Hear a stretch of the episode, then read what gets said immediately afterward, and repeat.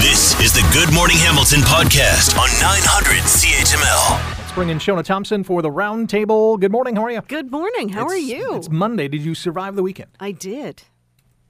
I asked because I barely did.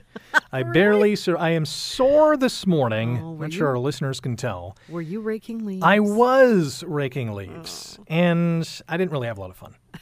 Well, I did when I was done. okay. I cracked open a cold one and I celebrated the last cutting of the grass and raking of the leaves event Okay. in 2023. All right. You're sure you're done? Not being sore. Celebrating, yes. It was a short lived celebration. I got to say, you know, I have a locust tree which ha- uh, has a number of different elements to it when the leaves fall. It has tiny little leaves that really get into any nook and cranny around your house. And they have also these spines that hold the leaves, and they get everywhere as well. They do, and they're tougher to get rid of. Yeah, because they get into even more nooks and crannies because they can fit in them. And the the third, you know, hair pulling reason why I don't like raking leaves is like I get more leaves from my neighbors' trees than I do my own trees. And a lot of the neighbors have those big ass maple trees, which come with big ass maple leaves. How is it that everybody winds up with more leaves on their property than their neighbor? I'm not sure how that happens. I, but it seems to. It happens to me. And Rick, you know you've reached a new stage of your life. Yes. When you reach for that cold one, and even before cracking it, you're applying it to sore muscles. Trying to get a little ahead of some of Yes. that pain. Yeah, yeah. That's that's exactly what I was doing. Good thing it was a tall boy because I could reach more places. We had a lot of room to cover. I do have to thank Toastman Jack for supplying me with said cold beverage. Oh. Yes, he went to Australia recently and uh, came back with a number of different things that he. Uh, he uh, left for me or gave to me, and I want to say thank you to Toastman. Jack. Wow. Yeah. Uh, you'll notice that I did not share. I needed the whole I tall wasn't boy to gonna recover. say. uh, All right, which team, Shona, are you going for in the 100th Grey Cup in Hamilton? We have the Winnipeg Blue Bombers, who have won this trophy two out of the last three years, and we have the Montreal Alouettes, who haven't won since, ooh, what was the year? 93, I want to say. See, for a number of reasons, I'm going with Montreal. A number of A reasons. you number have of a reasons. list, is what of you're saying. Oh. course, I have a list. Okay, what's on your list? Uh, first off, they beat Toronto, so yay. yeah, that's check mark number one. That's check number one. Uh, and the way in which they beat Toronto, Convincingly. they are hungry for this. yes. They want it bad. Okay. And they haven't won it in a long time. And they haven't won in a long time. I was actually just, I, I mentioned 1993, and that is incorrect. 2010 is the last time they won, Okay, which so is still a long time ago. that's still a while. Not as long as some teams in the CFL. Not as but long as some teams that rhyme with Biger Pats.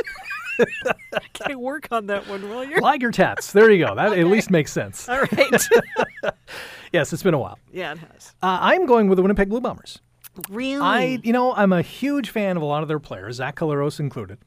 I, uh, I know Mike O'Shea maybe is not the fan favorite for Hamilton Tiger Cats fans, but I really like how he coaches, how level-headed he is, and I just really like teams that play well in every facet of the game. And Winnipeg does that.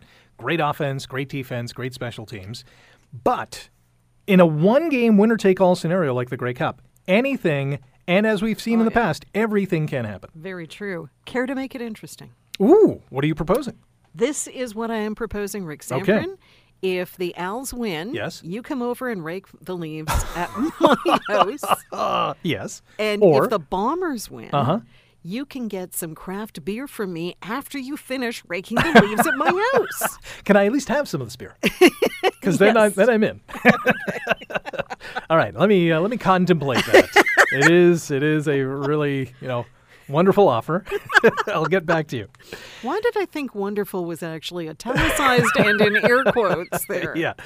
A, uh, earlier this morning, we talked about this. A recent survey shows 51% of singles are looking for love during cuffing season, which is basically during the cold winter and uh, autumn months.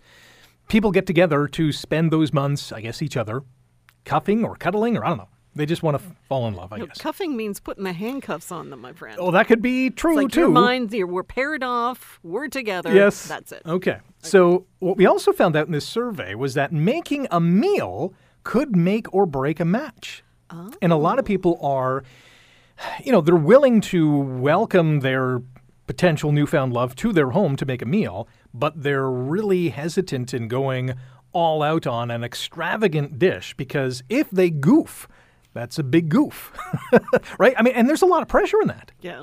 You know, there's a cheat code for that. Uh, yeah, it, it's one of those Uber and put services it in that- Oh, your own ca- casserole dishes. and put then it in look the what I oven. look what, I What? made. Yes, voila. um, a- and you know, there's a certain intimacy in preparing a meal for someone, right? Mm-hmm. Like you're kind of bearing your soul of here's the best I got, For sure. right? And that might be KD if that's the best you got. Go go all in. That's what Don't I say. put hot dogs. Maybe some beach road kibas. Okay, yeah, that's a good. Jack it up That's a a good bit. one. Finally, Swifties, we know them, we love them. They went ballistic over the weekend. Taylor Swift uh, took her Eras Tour concert to Buenos Aires. Uh, and uh, really got the fans going, not necessarily with her music, but when she did something in particular. And, and here's the response from the fans Okay. in attendance.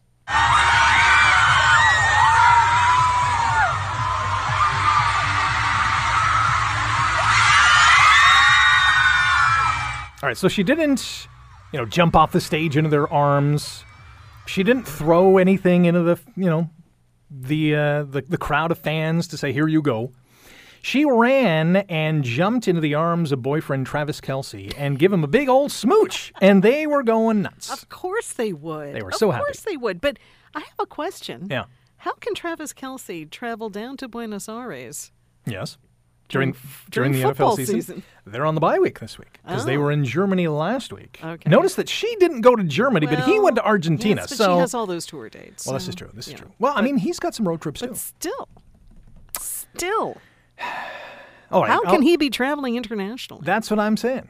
He's got to prepare for the next game. you know, he's going to be a little bit tired. Could be. So bet against the Chiefs next time they play.